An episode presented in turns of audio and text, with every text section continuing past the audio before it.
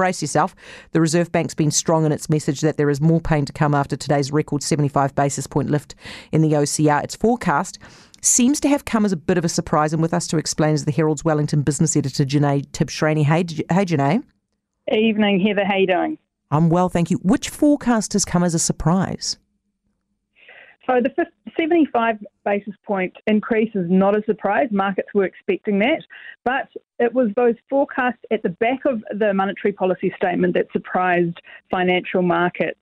The mm. Reserve Bank uh, was very hawkish. It now sees the OCR peaking at 5.5% by mid next year. That's quite a bit higher than expected.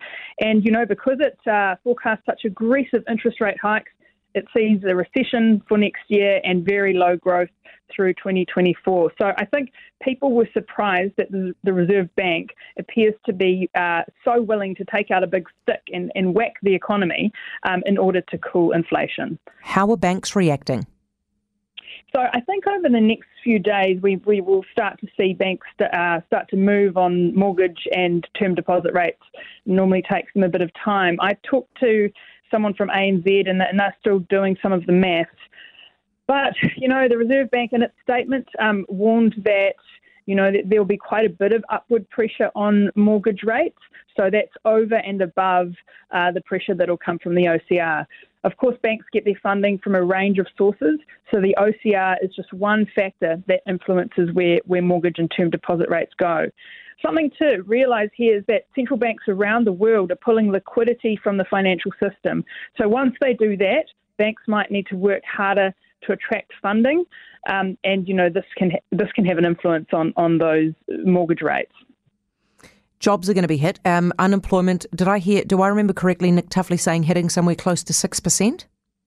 Yeah, that sounds right. Um, yep. So actually, the Reserve Bank has said uh, that actually the labour market could get to a point that falls below maximum sustainable, the maximum sustainable level for a short yeah. time.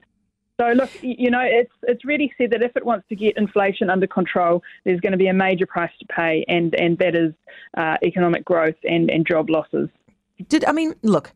There is a question about whether they needed to go this hard to restore credibility. Is that even a factor now, Jenée? I mean, do we need to worry about their credibility, or is it actually this is really serious and they needed to go hard? Well, I think they wanted to go hard because they now have a three month break before they look at uh, things again. So they wanted to send a strong signal, uh, and, and it's important that they send that signal because that affects businesses' pricing intentions. Businesses need to know it's serious about getting on top of inflation, and also affects you know w- whether people go to their their bosses and beg for pay rises. Credibility is really important for central mm. banks because of expectations. But, you know, I, I, do feel like there's been a bit of whiplash here. I mean, they loosened conditions so much and now they're tightening so much.